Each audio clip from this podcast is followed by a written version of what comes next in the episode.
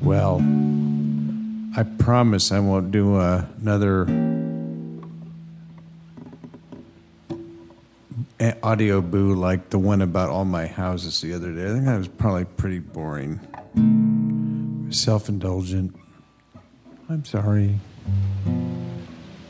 Today I met with a couple of my nephews.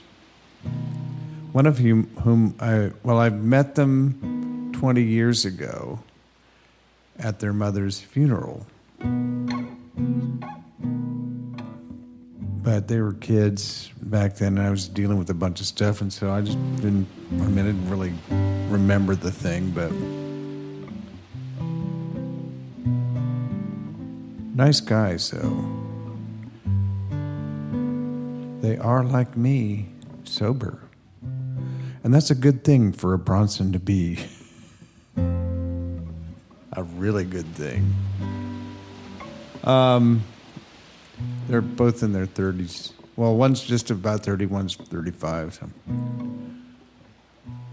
Yeah, it's really nice to uh, be getting to know them.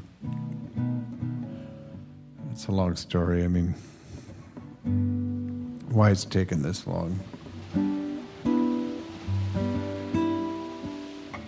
But it's happening. And uh, I brought them some pictures of their mother, my sister. And uh, yeah, I, I was looking through uh, a box of pictures.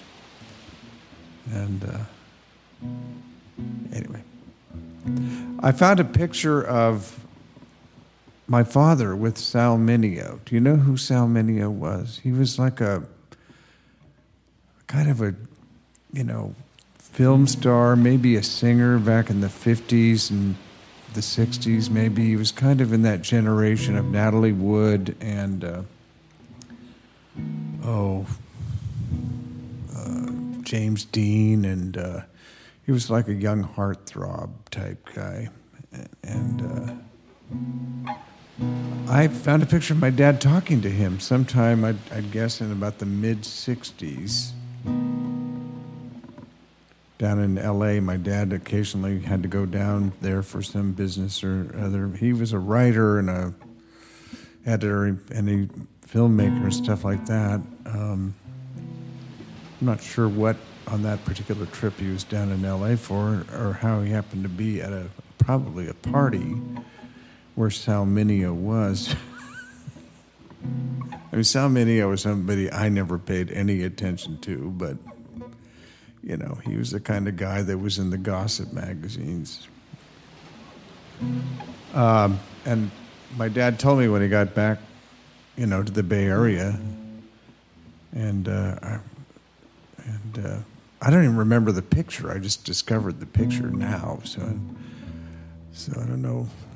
Um, anyway, and I said, well, "What was he like?"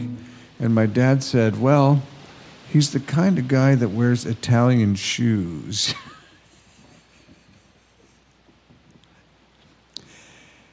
and it took me a long time, probably at least a decade or two, to figure out that that was my dad's code phrase for gay. the kind of guy that wears Italian shoes.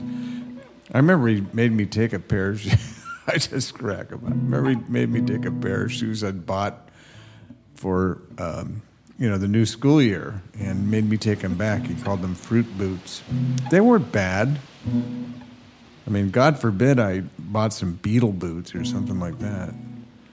But given when I look back at my own um, selection of, you know, um,